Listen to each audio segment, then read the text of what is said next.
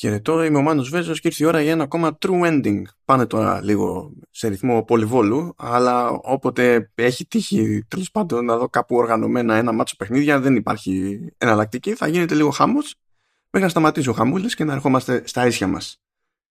Πάμε λοιπόν, είναι το δεύτερο επεισόδιο True Ending και αυτή τη φορά τι έχει το μενού; Το μενού έχει το Lego Brick Tales.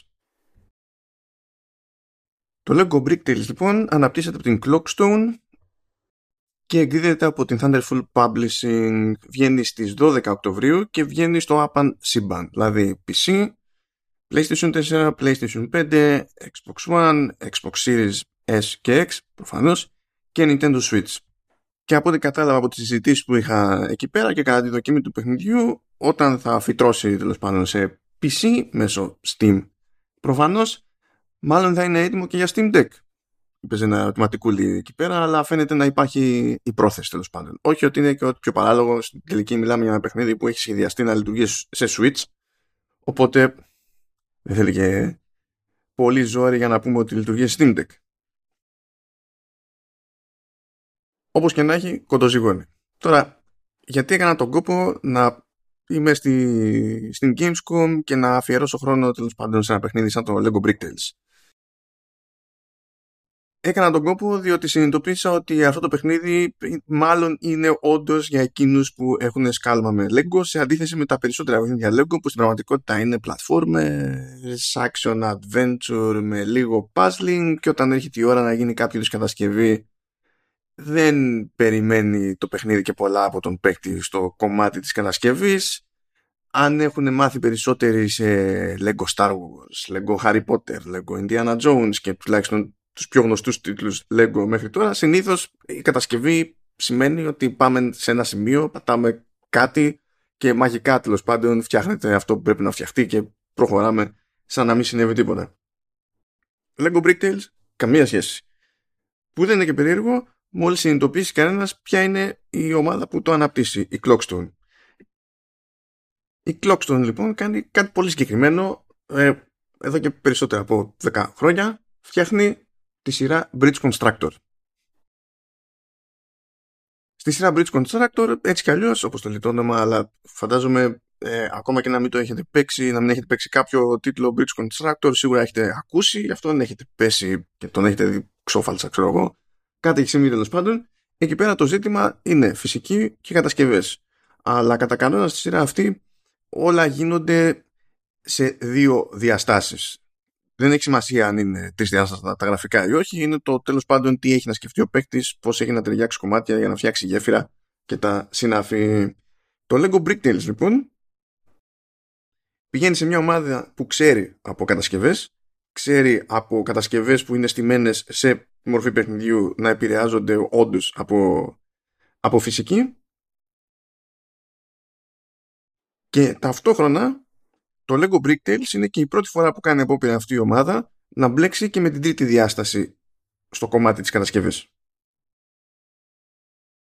Πριν στραφώ στο πιο πρακτικό κομμάτι του Lego Brick Tales να ασχοληθώ λίγο με την, την ιστορία μιας και υπάρχει τώρα γιατί υπάρχει Ποιος τι χρειάζεται ακριβώς δεν είμαι ιδιαίτερα σίγουρος, αλλά τέλος πάντων υποτίθεται ότι υπάρχει πρωταγωνιστής, τον οποίο ελέγχει ο παίκτης, και ο παππούς του πρωταγωνιστή ε, υπήρξε μάλλον ο, δεν είναι πλέον ε, φοβερός εφευρέτης που επινόησε φοβερά σχέδια τέλος πάντων για ένα theme park.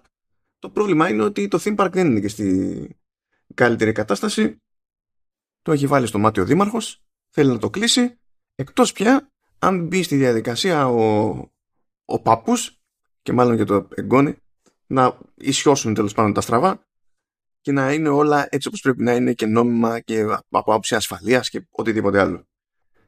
Υποτίθεται ότι για να γίνει αυτό ο πρωταγωνιστής χρησιμοποιεί μια συσκευή που μάλλον είναι εξωγήινης προέλευσης και για να την χρησιμοποιήσει τέλος πάντων χρειάζεται happiness crystals. Είναι δύσκολο να μην ακουστεί στη φωνή μου η γκριμάτσα όταν λέω happiness crystals. Είναι θαύμα που δεν έπαιξε κάποιο είδους αυτόματη ανάφλεξη εκείνη την ώρα. Πρέπει να ήταν κάτι κούραση, κάτι το ότι με ενημέρωσαν πω παραδίπλα υπήρχε open bar. Ένα συνδυασμός τέτοιο πρέπει να ήταν. Όσοι με γνωρίζουν δεν είναι ότι τέλος πάντων είμαι κατά τέτοιων ιδεών. Απλά, ε, δεν, δεν ταιριάζουν με την ψυχοσύνθεση. Υπάρχει ένα θέμα. Αλλά τέλος πάντων πρέπει να μαζευτούν happiness crystals και πώς μαζεύονται happiness crystals; Πηγαίνουμε πέρα δόθε με, το, με τον πρωταγωνιστή, βοηθούμε διαφόρους. Μπλέκουμε λοιπόν με κουεστάκια, κάνουμε τις κατασκευές μας και εφόσον τα ολοκληρώνουμε καλά, πετυχαίνουμε το στόχο μας, εξασφαλίζουμε happiness crystals.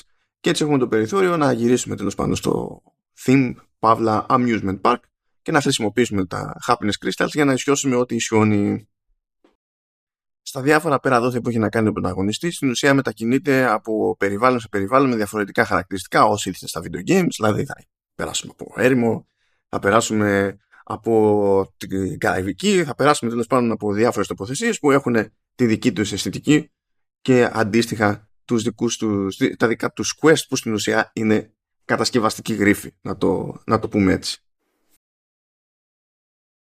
Υπάρχει λοιπόν ένας κόσμος σε κάθε περίπτωση, ας το πούμε ένα hub, που μπορεί να δει ο, ο παίκτης, πηγαίνει διαλέγει το, το questάκι, ολοκληρώνει το questάκι και συνήθως η κατασκευή που ολοκληρώνεται μέσα στο, στο quest, όταν ολοκληρωθεί επιτυχώς, γίνεται και μέρος του, του κόσμου στον οποίο βρίσκεται και φαίνεται τέλος πάντων ότι έχει γίνει η δουλειά. Ωραία όλα αυτά, αλλά ποια είναι αυτή η ρημάδα η δουλειά; Οι κατασκευές, όπως μπορεί να φανταστεί κανείς που έχει μπλέξει με puzzlers τέλος πάντων τα έτη, ξεκινούν αρκετά χαλαρά, αρκετά απλά. Πηγαίνουμε σε ένα quest, βλέπουμε ποιο είναι το ζητούμενο, μπορεί να είναι μια γέφυρα, μπορεί να είναι ελικόπτερο, μπορεί να είναι ε, μια άλλη κατασκευή διακοσμητική ή πρακτική και συνήθως έχουμε ένα μάτσο από τουβλάκια τα οποία μπορούμε να χρησιμοποιήσουμε για να ολοκληρώσουμε την κατασκευή. Το ότι έχουμε συγκεκριμένο αριθμό και είδος από τουβλάκια δεν σημαίνει ότι είναι υποχρεωτικό να τα χρησιμοποιήσουμε όλα. Συνήθως υπάρχει δηλαδή μια υπερπληρότητα, το πούμε έτσι, με βάση το, το βασικό ζητούμενο. Αυτό σημαίνει ότι μπορούμε να πειραματιστούμε κιόλας ως προς το πώς μπορούμε να κάνουμε μια κατασκευή είτε θέλουμε να, κάνουμε, να τη διαφοροποιήσουμε για πρακτικούς λόγους είτε θέλουμε να τη διαφοροποιήσουμε για αισθητικούς λόγους. Στην αρχή βέβαια, στα, στις πρώτες πρώτες αποστολές συνήθως υπάρχει ένα, μία σωστή μέθοδος για να βγει η κατασκεύη που είναι και αρκετά προφανής ακριβώς επειδή ξεκινάνε και είναι εύκολες οι, οι κατασκευές. Παρακάτω τα πράγματα περιπλέκονται και σε ένα παράδειγμα που, που μου έτυχε ε, στην ουσία έπρεπε να φτιάξω μια γέφυρα αλλά έπρεπε να τη φτιάξω με έναν τρόπο τέτοιο ώστε να μην ξεπερνάει το κάθε σκαλοπάτι ένα συγκεκριμένο ύψος. Γιατί υποτίθεται ότι έπρεπε να μπορεί να τη διασχίσει ένα ρομπότ και αυτό το ρομπότ τέλος πάντων δεν μπορούσε πάνω από ένα ύψος σκαλοπατιού να κινηθεί πάνω στη, στη γέφυρα. Εφόσον λοιπόν ε, φροντίζουμε να συνυπολογίζουμε κάποιες τέτοιες ιδιαιτερότητες και δεν πηγαίνουμε για τραγικά λάθη σε επίπεδο φυσικής αντοχής κτλ. Μπορούμε να κάνουμε την κατασκευή όπως μας τη βαρέσει να, τη, να την κάνουμε. Και γι' αυτό αν, παίξει, αν παίξουν διαφορετικοί παίκτες στο παιχνίδι, το πιο πιθανό είναι ειδικά από ένα σημείο και έπειτα, ακόμα και αν έχουν λύσει τη, τους ίδιους γρίφους στην πραγματικότητα, να τους έχουν λύσει με διαφορετικού τύπου κατασκευές και ακριβώς επειδή αυτές οι κατασκευές συνήθως μετά μένουν και στον χάρτη του κόσμου στον οποίο κινείται ο παίκτης, επηρεάζεται η μεγάλη εικόνα τέλος πάντων, η εξαποστάσεως εικόνα του, του, του εκάστοτε κόσμου. Ασφαλώς δεν θα είναι το ζήτημα πάντα να συνδέσουμε το σημείο Α με το σημείο Β, γιατί έτσι θα ήταν σαν να είμαστε σε ένα bridge constructor που τυχαίνει να έχει περιτύλιγμα Lego. Γι' αυτό ε, θα υπάρχουν και περιθώρια κατασκευές όπως είναι οχήματα κτλ. Τα, τα οποία βέβαια θα πρέπει να γίνονται με κάποιο τρόπο ώστε τέλος πάντων να καθίστανται χρήσιμα στην πράξη. Γιατί συνήθως πηγαίνουμε και αναλαμβάνουμε με τις αποστολές αλλά υπάρχει κάποιος λόγος, υπάρχει κάποιο εμπόδιο, κάποιος ε, NPC δεν μπορεί να κάνει αυτό που θέλει και πρέπει να το κάνει για να μπορέσουμε να προχωρήσουμε για να, πάρουμε, να μαζέψουμε και εμείς happiness crystals και να κάνει και ο, ο άλλος τη δουλειά του. Τώρα με την ολοκλήρωση μιας αποστολής υποτίθεται ότι έχουμε το περιθώριο να επιστρέψουμε σε εκείνη όποτε θελήσουμε και να τη λειτουργήσουμε στο sandbox mode. Στο sandbox mode συνήθως παρέχονται ακόμα περισσότερα τουβλάκια ε, και σε αριθμό και σε είδος περισσότερα. Και εκεί έχουμε το περιθώριο να κάνουμε τα δικά μας πειράματα πάλι όπως μας τη βαρέσει περισσότερο για, τη, για το δικό μας πειραματισμό τη, τη δική μας εξάσκηση και πάει λέγοντας. Οπότε ακόμα και αν υποθέσουμε ότι κάποιος βγάζει όλες τις αποστολές κάνει τα πάντα φτάνει στο τέλος ας πούμε του, του παιχνιδιού αν τον τρώει μέσα του να ασχοληθεί με Lego υπάρχει πάντα το περιθώριο να επανέλθει στο ίδιο το παιχνίδι αυτό το στοιχείο είναι που νομίζω, όχι το sandbox, αλλά γενικά ότι έχουμε να κάνουμε με τέτοιου στυλ κατασκευές και ότι οι κατασκευές είναι το, το ζητούμενο στην πραγματικότητα και όχι κάποιο περίπου διακοσμητικό στοιχείο. Ε, κάτι να, που να μας θυμίζει που και που το branding, πέραν του σχεδίου, ξέρω εγώ, των πράγματων στον κόσμο ε, είναι που ξεχωρίζει το Lego Bricktail σε σχέση με άλλους τίτλους που έχουν branding της, της Lego. Είναι εδώ δηλαδή συγκεκριμένα για τις κατασκευές που είναι και η ουσία των Lego στο πραγματικό, τον φυσικό κόσμο και πάει λέγοντας Τώρα επειδή εδώ πέρα έχουμε να κάνουμε στην ουσία και με τρίτη διάσταση ε, έτσι όπως είδα εγώ παίζοντας προφανώς και έχει νόημα να ψαχνόμαστε στο, στον τρίτο άξονα ε, θα πρέπει να στρέφουμε δηλαδή την, την οπτική για να ξέρουμε ακριβώς πώς βάζουμε, πώς κουμπώνουμε, αν τα κουμπώνουμε σωστά τα διάφορα κομμάτια κτλ. Διαφορετικά άμα το προσεγγίσουμε ε, στις δύο διαστάσεις είναι πάρα πολύ εύκολο να γίνει λάθος. Τώρα το συγκεκριμένο το παιχνίδι εγώ το δοκίμασα στην έκδοση του, του Nintendo Switch. Οπότε έπαιζα στην ουσία με, με πλήκτρα, μοχλούς και, και τα λοιπά. Τώρα στο λίγο χρόνο που είχα να το, να το δοκιμάσω αυτό ήταν φαινόταν λίγο περίεργος ο χειρισμός. Βέβαια, όταν έχεις να κάνεις ε, με τέτοιες περιπτώσεις παιχνιδιών, είναι σχεδόν αναπόφευκτο να είναι κάπως περίεργος ο χειρισμός. Τώρα, έτυχε να πέσω και σε κάνα δυο bugs σε εκείνη την πιο πρώιμη έκδοση τέλος πάντων. Ε, που ακόμα και όταν μου λέγανε ότι α, κοίταξε να δεις πρέπει να πατήσεις αυτό και εκείνο για να γίνει το άλλο το έκανα και δεν γινόταν γιατί είχε φάει σήμα το build Εντάξει, OK, okay, αυτά συμβαίνουν, είναι ημιτελές το παιχνίδι την, την ώρα εκείνη. Αλλά και χωρίς, βάζοντας αυτό στην άκρη δηλαδή, και επειδή το συζήτησα λίγο αυτό και με τους ανθρώπους εκεί, ε, γενικά το θέμα με το χειριστήριο θέλει, θέλει περισσότερο χρόνο για, για ικανή εξοικείωση. Τώρα στην πράξη πώς θα φαίνεται είναι λίγο δύσκολο να το υπολογίσω. Στην τελική preview κάνουμε, κάνουμε review εδώ.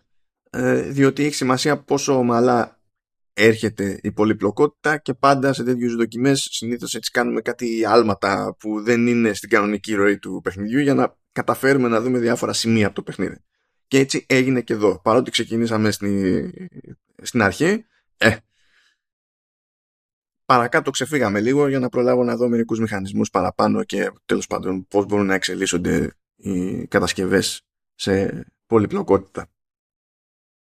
Κάπου εκεί αναρωτήθηκα μια σκέψη στο Switch αν θα υποστηρίζονται στο, στην τελική έκδοση ε, αν θα υπάρχει υποστήριξη για χειρισμό με την αφή. Και κατά τους developers θα υπάρχει. Τώρα δεν ήταν εκεί σε εκείνο το build ε, κάτι τέτοιο ενεργό για να μπορέσω να το δοκιμάσω, αλλά θα υπάρχει κανονικά. Εκεί που είδα λίγο ένα ερωτηματικό, μάλλον επειδή δεν ήταν πρόχειρος εκείνος που θα είχε σίγουρη απάντηση τελεσίδικη και τα λοιπά, είναι για το αν θα υπάρχει υποστήριξη για χειρισμό με την αφή και στο Steam Deck. Φαντάζομαι πως ακόμα και αν δεν υπάρχει από την αρχή για κάποιο λόγο, επειδή δεν προλάβανε ή οτιδήποτε, ότι και αυτό θα είναι θέμα χρόνου. Γιατί άμα έχει γίνει η δουλειά στο κομμάτι του Switch, το χοντρό έχει γίνει, είναι έτοιμο στη, στην πραγματικότητα. Για κερασάκι υποτίθεται ότι θα υπάρχουν και κάποιες δυνατότητες τέλος πάντων εξατομίκευσης του χαρακτήρα. Θα μπορούμε να ξεκλειδώσουμε κάποια κοσμητικά αντικείμενα, να τον ντύσουμε αλλιώς, να έχει τέλος πάντων τα, τα χρώματα που, που θέλουμε ή να έχουμε τα χρώματα που θέλουμε στα set από τα τουβλάκια που, που χρησιμοποιούμε στο sandbox mode. Όλα αυτά καταλαβαίνετε είναι λίγο τυράκια είναι, για να δώσουν μια γεύση παραπάνω με το σκεπτικό ότι ήδη είμαστε σε ένα παιχνίδι που υπάρχουν πολλαπλές λύσεις και η λύση που, του, του καθενός επηρεάζει σε κάποιο βαθμό την εμφάνιση του κόσμου και τα συναφή. Οπότε φαντάζομαι ότι υπάρχουν περισσότερο για να υπάρχουν όπως και κάποια το, η δυνατότητα να βρούμε συλλεκτικά αντικείμενα στα, στους κόσμους παύλα διοράματα τέλος πάντων που μπορούμε επίσης να τα χρησιμοποιήσουμε για να αγοράσουμε τέλος πάντων άλλα αντικείμενα όπως είναι τέλος πάντων εκείνα που αλλάζουν την εμφάνιση του, του χαρακτήρα και τα λοιπά και τα λοιπά. Αυτό που είναι πιο χρήσιμο βέβαια που ξεκλειδώνουμε προχωρώντας είναι νέα skills, άρα νέοι τρόποι ε, νέους τρόπους να επιδράσουμε με τα τουβλάκια και να τα συνδυάσουμε και να τα χρησιμοποιήσουμε και, και τα λοιπά. Οπότε ένας λόγος παραπάνω, καθώς προοδεύουμε, να επιστρέψουμε στο α, β, γ, quest ες, με το νέο skillset που θα έχουμε για να πειραματιστούμε περισσότερο στο sandbox mode. Αλλά και γενικότερα ένας λόγος παραπάνω να προχωρήσουμε στο παιχνίδι διότι όλες, ε, όλα τα καινούργια αυτά skills υποτίθεται ότι μας δίνουν άλλη ελευθερία στο να αντιμετωπίσουμε και γρίφους που έρχονται αλλά να κάνουμε και το κέφι μας σε κάθε περίπτωση. Έτσι κι αλλιώς υπάρχει πάρα το περιθώριο να κάνουμε κατά μία έννοια το κέφι μας ακριβώς επειδή το παιχνίδι φροντίζει ε, σε πάρα πολλές ε, φάσεις να μην δίνει απλά τα απόλυτος απαραίτητα τουβλάκια. Πάντα έχουμε ένα περιθώριο να ξοκύλουμε, ας πούμε, να ξοκύλουμε με τον τρόπο που μας κάθεται εμάς. Αυτά λοιπόν είναι τα σημαντικά από το Lego Brick Tales. Δεν ξέρω πώς θα βγει η τελευταία έκδοση, αν θα πάνε όλα ρολόι στο λανσάρισμα, αν θα υπάρχει κάποιο σημαντικό bug ή όχι. Προφανώς είναι αδύνατο να το γνωρίζω. Δεν ξέρω πόσο καλά θα λειτουργεί σε ένα άλλο χειριστήριο. Ε, δεν ξέρω πόσο καλά θα τα πηγαίνει τελικά με την αφή που θα υποστηρίζει στο, ε, στο τέλος. Θα φανεί στην τελική έκδοση όλο αυτό. Τουλάχιστον, τουλάχιστον αυτό που φαίνεται στην πράξη ε, είναι ότι η αρχική ιδέα ταιριάζει ακριβώς με το concept του Lego άρα ταιριάζει ακριβώς και με αυτό που υποτίθεται ότι αναζητούν περισσότερο και συχνότερα οι θειασότες στον Lego απλά φαντάζομαι με λιγότερα χρήματα. Σε βάθος χρόνου. Η ιστορία κόσμου και τα λοιπά είναι περισσότερο ένα πάτημα για να εκφραστούν όλοι αυτοί οι μηχανισμοί και να έχει το περιθώριο και ο παίχτη να πει ότι φτιάχνω το χαρακτήρα μου, φτιάχνω τις κατασκευές μου, τις πειράζω ξανά τις κατασκευές μου, άλλαξα γνώμη, το πάω κάπως αλλιώς, δοκίμασα, απέτυχα, διότι μου φάνηκε πρώτα κάτι νορμάλ στο μυαλό μου, αλλά δεν τέριαζε με τους με τους νόμους φυσικής, οπότε ο πακέτο και όλα αυτά τα λογικά στην περίπτωση των Lego. Οπότε τουλάχιστον από το χρόνο που είχα για να δοκιμάσω το, το Brick έτσι χεράτα, παρά την κούραση ήταν η μέρα Παρασκευή και η Παρασκευή στη Gamescom είναι ό,τι χειρότερο είναι όλη η παράλια. Η πρώτη εντύπωση νομίζω είναι αναπόφευκτα θετική, διότι είναι η ιδέα απολύτως λογική και ταιριάζει απόλυτα στο κόνσεπτ των Lego πολύ περισσότερο από ό,τι βλέπουμε στους, στην πλειοψηφία των τίτλων Lego που γεμίζουν ψηφιακά και μη ράφια εδώ και περισσότερα από 10 χρόνια πια. Αυτά από μένα. Πάει άλλο ένα επεισόδιο Trending. Ήταν πιο μαζεμένο αυτό. Εξαρτάται πάντα από το υλικό που έχουμε και από την αλληλεπίδραση που είχαμε σε τέτοιες περιπτώσεις πολύ σύντομα, πάρα πολύ σύντομα, πιο σύντομα από όσο ενδεχομένως θα έπρεπε, έρχεται και το τρίτο επεισόδιο True Ending. Έχουμε πει ρυθμός πολυβόλου μέχρι να κλείσουν εκκρεμότητες που άνοιξαν στην Gamescom. Κάποια στιγμή θα το βρούμε το ζύγι, το προβλέψιμο, το πιο κλασικό, το πιο ήρεμο. Μέχρι την επόμενη φορά, γεια και χαρά.